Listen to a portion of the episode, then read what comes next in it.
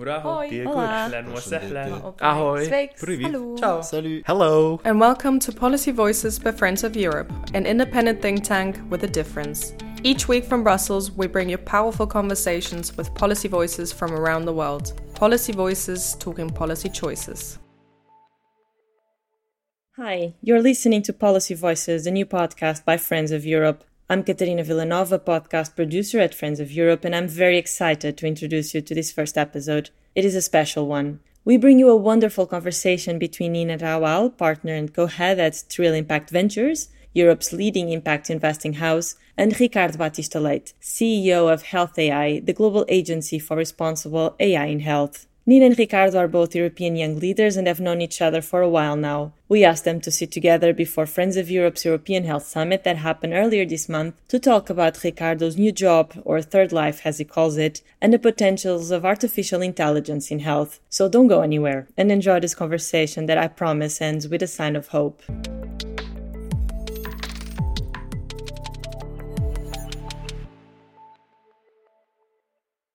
Ricardo, nice to see you. It's been a while. Um, and I'm thinking about, you know, how we had an active exchange during the, the pandemic also. It was a really interesting time. I've thought back at that a lot, like the activity in the EYL European Young Leader Group uh, during the pandemic and like the, the worries and the conclusions and all of it. It's um, it's a really interesting group that way. It's quite unique. Yeah, so it's it's very fortunate we could uh, get together um, as a group, and you felt that, particularly in times of crisis, the European young leaders uh, is more than just a debate group. I would say the, that's the name Friends of Europe, but um, in that friendship leads then to potential projects, ideas. I've learned a lot from many of our colleagues, and it's been several years now, and I'm very happy we can get together. So, what's your best European Young Leader memory? Oh well, I would say, uh, although it's um, it's very much focused on my hometown, but uh, when I was able to organize a seminar for the European Young Leader Group um, back home in Portugal, I've already done it twice, but the first time was a special one, I must say, and it was because it was divided between Lisbon and Cascais, where I live, and um, everybody was just so happy. And uh, you know, I feel it was before the pandemic. Sustainable Development Goals had just been approved. I don't know. It was a time of hope, and then chaos fell upon Yeah. us with the pandemic and all of the challenges and the rise of extremism that we're seeing across Europe and the world, the wars, so many fronts. I mean, right now, looking back at that, it's a, it, it seemed like a moment of hope that I hope we can get back because you need hope to to build a future. Absolutely. And I think we're going to get to the AI discussion, but I, I'll share with you my best memory, which is to the point that EYL is also friendship, right? There's so much, I have to say, like compared to other networks, I think there's so much content knowledge in this group. And like you say, you can really learn from each other, but it also really develop friendships. And I think about my first seminar, we were in Greece at the time of the, mm. the Euro crisis. And it was so interesting by day with, you know, like the, the Greek ministers coming in and taking the time to talk to us, but also then at night having a lot of fun in this group. and I just, some of these memories from like the, the fun part really stay with me. Yeah, I will keep it off of the podcast, but just to say that there's a lot of fun there. And actually, just last week I was in Barcelona and I met with Jorge Juan, who's also, of course, in the in the health field. So like that that balance still of like um, deep respect on the professional level, but also having some fun that forges the the relationships and the friendships. Did you feel that in any way it influenced your career? For sure, it was the first. It wasn't the first, but it was really that glimpse. I mean, we were so young back then. Uh, I'm, you know, we're old timers, but really this feeling of agency. I would say this feeling that, you know, the cliche, but still like, wow, I, I, I really have a voice and uh, to, to try to change. And I think I hadn't thought that through uh, before. And that, that's that was really the power of the Athens seminar. Like in the in a in the middle of this crisis in Greece, and we're there. And I think, it, if I'm not mistaken, it was the Minister of Foreign Affairs who took the time to sit with us. And he was supposed. To, I had a friend working with him on the Greek side, so I knew that he was supposed to be there for say 15, 20 minutes, and he stayed for more than an hour. And that was really interesting to see also kind of the the power of this group. And, and so I think it definitely started to shape my thinking of how the, the opportunity, but almost also like the obligation that if you're you're invited to these groups, you know, how can you use that to really in your own way, uh, do the best you can. It doesn't mean we all dive into politics or whatever you know we're doing, but really in our own uh, sphere, how can we how can we think about Europe? Absolutely, yeah. and you, you, do reinforce your identity beyond mm-hmm. your national mm-hmm. identity. Yeah, yeah. Citizen. Absolutely. I agree. And I think it's been one of these conversations we also had in this group before around, you know, do identify as European first or can the nationality come from first? And I think we are the fortunate ones that move a lot across countries, but nevertheless, that very strong European identity and kind of the, the, the shared opportunity of, of being European. I totally agree. So you've taken on a new job.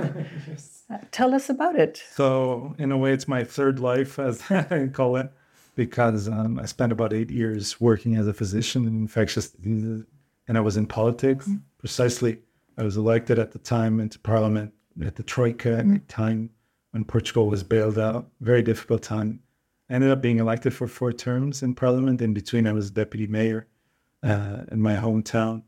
And um, having done my academic path throughout that time, after 12 years of active politics, I felt that the moment was right to engage on another activity where I could grow professionally. Also, because um, I also feel even when we are politically engaged, we have to challenge ourselves not to get too comfortable and learn more and put ourselves in situations where we can contribute but also grow personally and professionally. I never wanted to be one of those 30 year no. members of parliament. Lifers. Yeah. life for life. Yeah. I respect those. Mm-hmm. It's just not for me. And so when this opportunity came at the time to become the CEO of I-DAIR, the International Digital Health and Artificial Intelligence Research Collaborative, which is a nonprofit foundation based in Geneva. I thought it was quite interesting precisely because of the rise of AI mm. at that moment, and also because of the need for reform comes to health system. The truth is the idea of transforming disease-driven models towards models that focus on creating ecosystems that lead to health, well-being, and quality of life is one that demands data, it demands technology. And I feel that we've reached a moment where we have the computational capacity mm. so that technology can help us leverage that transformation. And so I, I, went through that process. I ended up being chosen after the, their global search process for the new CEO. And over the first 100 days, I, um, I'm on the job about 120 days now. Uh, the first 100 days were focused on getting a new strategy, which led to a new name for the organization.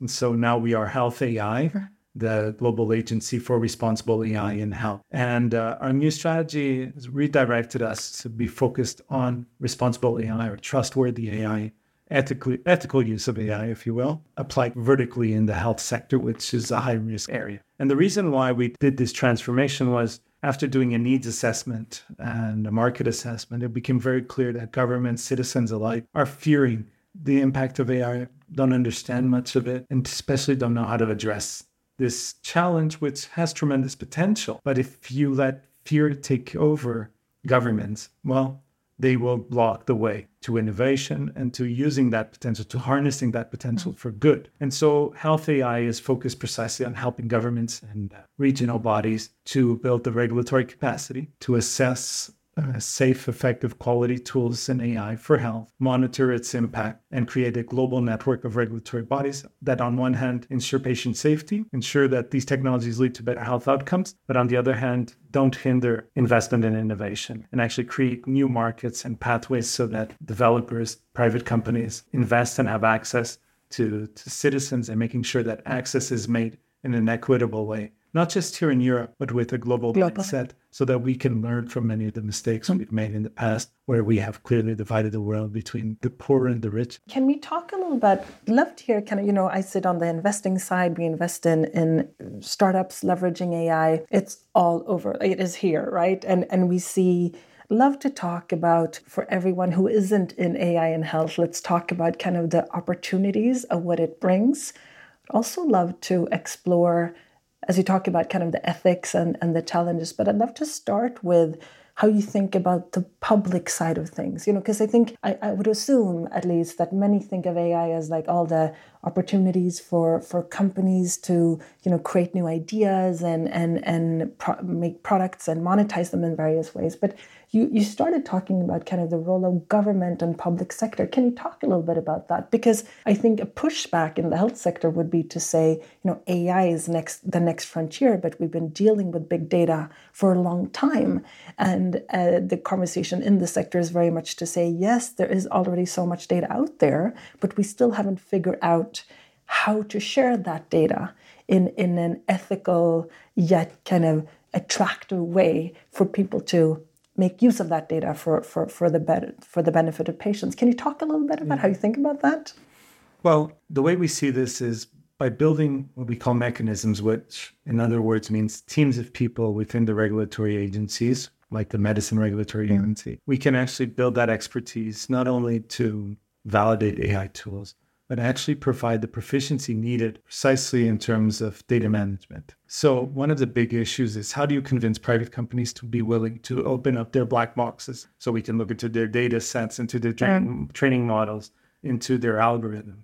And if you create a model through which you give access to market, but also to reimbursement to this technology within health systems, you're actually creating an incentive so that private companies participate. But then you have the monitoring component. And that's where we believe that there can be a role for these regulatory bodies to provide, if not the data centers themselves, at least clear protocols on how that data is collected. One of the big issues we've heard, particularly in low and middle income countries, during COVID was precisely the fact that people felt that their data sovereignty was violated mm-hmm. in many times. And today, it's kind of the Wild West when it comes to artificial mm-hmm. intelligence. The lack of oversight is leading to many companies stepping in, especially into less mature market, and uh, extracting data and building tremendous data sets. So I would say that having this regulatory approach can actually be a step forward. Right now, we're seeing Europe trying to create the EU Act around AI, which can be an interesting opportunity. But we see that if you become too specific, once again, technology overrides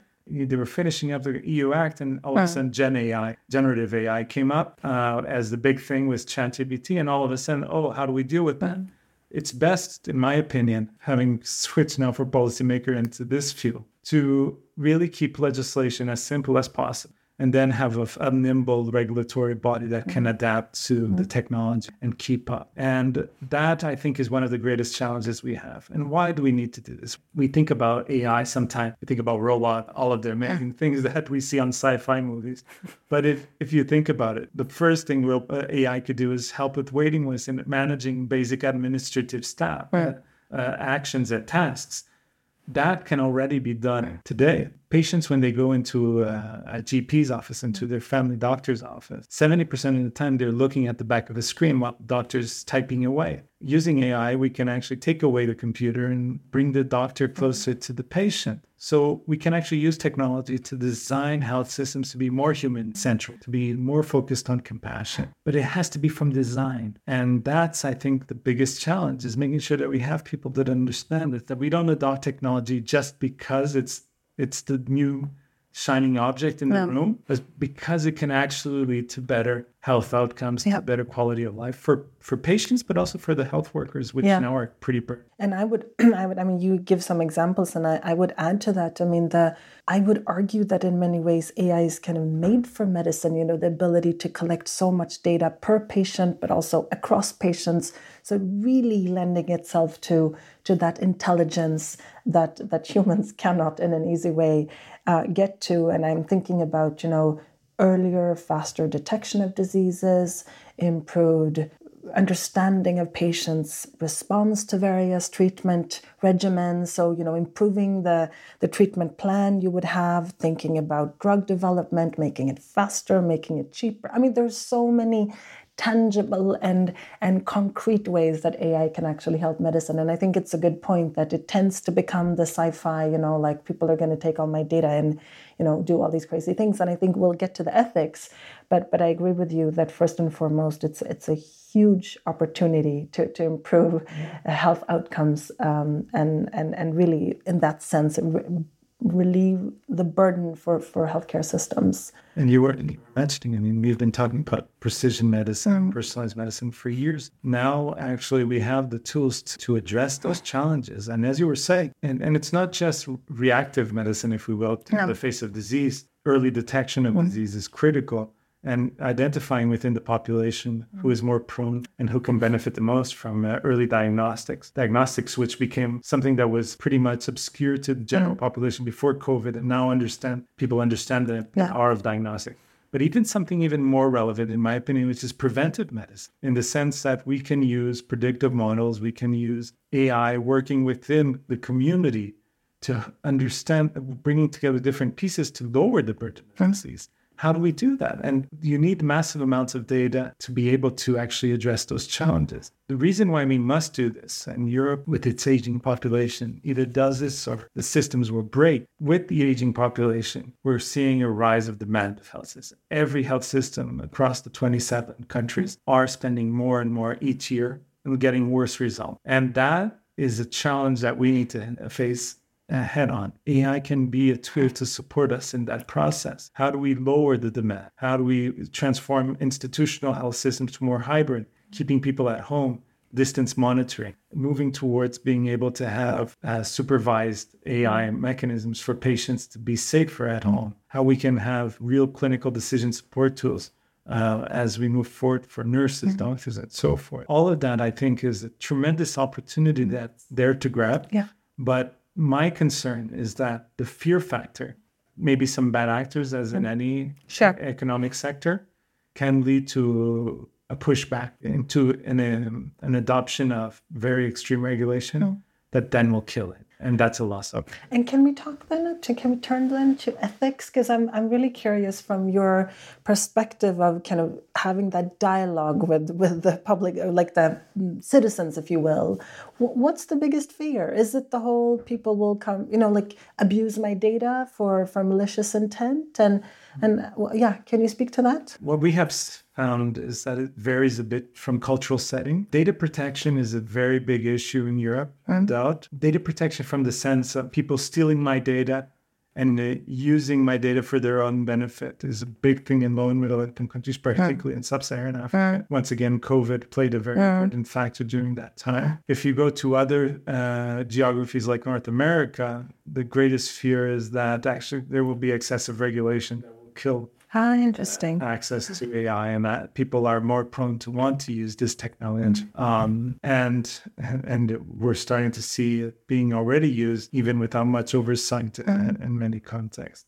So it does vary a bit, I would say. But in general, the, the data is one of the big fear factors. I would say also that people are somehow afraid that the machines will get it wrong. The accuracy of the prediction, exactly. kind of, yeah. And you know, because of costs, we will be mm. shifting from humans to machines, and that will lead to poorer outcomes. And so, the idea of keeping the human in the loop is something that I think is extremely important, and ensuring that we monitor. And um, that's why we advocate uh, at Health AI that all of the different regulatory bodies around the world need to work at as part of this network that we're trying to create. Because as they become part of a network, it allows us through safe data sharing. For example, if there's an adverse effect associated mm. with um, specific AI tool, there can be an early warn mm. early warning system, a red flag that everybody knows, so that each country can act accordingly to potentially stop the usage of a certain technology, for example. That that is something that I think um, is extremely important that citizens understand that that is being addressed. Because in medicine, we learn first do no harm. It doesn't mean don't take risks. That's the most important thing I think we can say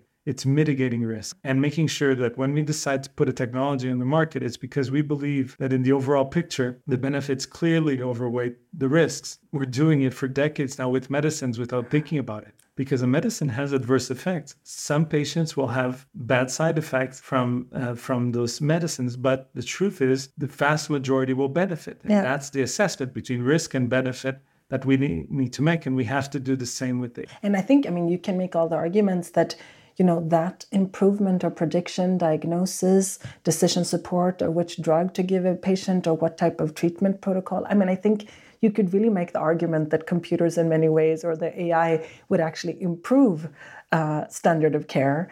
Uh, but of course, I mean, it, it's uh, that's not the public perception, and I think that scare of like the humanless uh, treatment or like healthcare chain is, of course, something we can all relate to. But it is interesting, right? Like we sit with this feeling that humans are are better at diagnosing whereas I think the data is coming out by the week that that actually the, the quality of the algorithms are outpacing humans. leads to another big issue. So there are two things there. One is as soon as you approve an algorithm to be used in the market, for now at least, I think until we ha- we're capable at least of some form of automation of validation of, of algorithms as they are applied throughout society, we may have to have uh, a fixated algorithm mm. that changes after we re- reevaluate version 2 and version 3 so forth because right now i think we do not have the regulatory capacity to ensure the safety of citizens. And i think that that's an extremely important point to be made in the sense that once again we need to build the trust uh, with citizens. The other issue is regarding healthcare workers. My colleagues in hospitals and clinics around the world are part of the reason why people are afraid because they are afraid Yes. And there, and I and I understand because AI can potentially transform the way we practice medicine, practice medicine yeah. how healthcare is delivered. It has that potential. People are fearful sometimes of delegating to machines mm-hmm. or seeing machines as assistants. But it's interesting. There was an interesting paper um, that came out on JAMA, the mm-hmm. Journal of the, Amer- the American Medical Association, last April, where they used a chatbot to speak with patients. Half of the answers were given by real doctors. The other half were AI-driven mm-hmm. chatbots. Well the final results is staggering because in terms of health outcomes, the machines were much better. The thing that shocked me was that in terms of empathy, the machines won. Oh, wow. And so that's interesting. Had, yeah. That's interesting. And, and it, gave, it made me reflect that, you know, I still teach at a medical school and go to medical schools around the world. In many contexts, we're still teaching patient, uh, doctors, uh, med students to become doctors that are very good at memorizing. They're very good in terms of me- mechanizing their procedures. But we may, we fail, I would say, hmm. still on the on the side of compassion and humanizing the action right. of healthcare workers at large. Well, in other words, this means we've been training doctors to become machines. Mm. And when the machines come in, yeah. machines are better at yes. machines than human. And so we need to redesign even our the way we train pre yeah. healthcare workers so that we focus on the human centric. How do they become healthcare professionals mm. that work in a symbiotic environment yep. with machines? And so that needs to start quickly. Yeah. And that's where something that's something that Europe could lead because yeah. that will change the, the landscape five to 10 years from yeah. now if we start today. It's interesting because we see it from our in, investment side that, you know, the imaging space has been ready to be transformed for a long time. I think that's where some of the early applications of AI has really been seen. But we see it very clearly that the uptake in the healthcare system, when the perception from the healthcare staff is that it's uh, replacing their role or challenging their role, the uptake is very slow.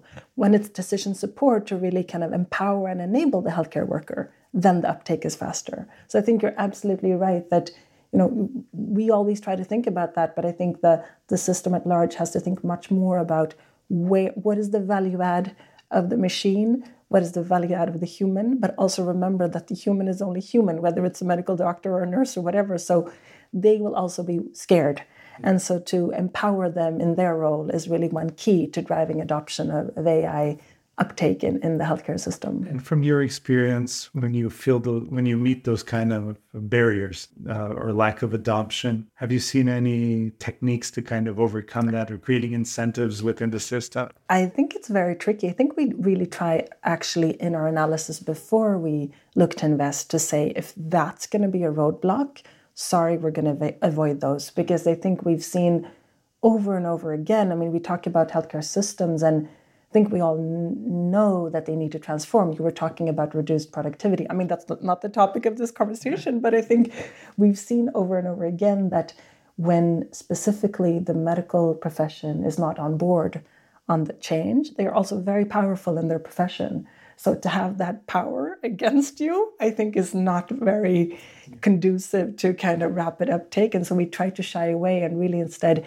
see where does it enable the workflow of the physician because otherwise it, it will not be introduced in a long time.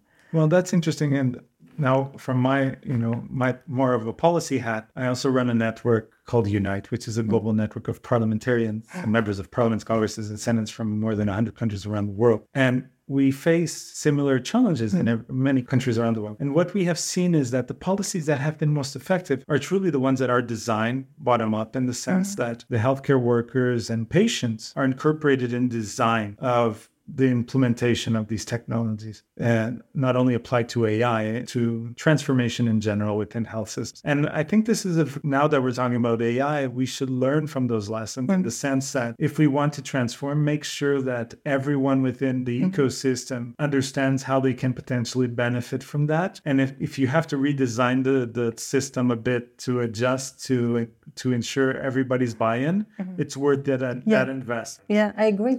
Because otherwise it will just just be slower. But I think um, the the the interesting part is really, yeah, how do you how do you get everyone's buy-in? Because it's not always aligned, right? So you have to look for those opportunities and, and demonstrate with some pilots that it, it works. Um, so tell me, if you were to make a prediction for the coming, you know, it's always easy. What is it they say that the you under you overestimate change in the short term and you underestimate change in the long term. But if you take a five to ten year perspective on AI and, and healthcare, where where do you think we will be? What what you know, to the point of adoption? And like, do you see areas where we will start? And do you see areas that are particularly ripe to be transformed with using AI? I always get nervous when people ask me five to 10 years. Yeah. But and this is recorded. We're going to hold you to it. I know, recorded like in my 60s for getting it wrong. But what I can say is that at Health AI, we were actually discussing should this be a five year strategy? We actually shortened it to be a three year strategy mm-hmm. because it's such a fast paced environment. Mm-hmm we prefer to focus on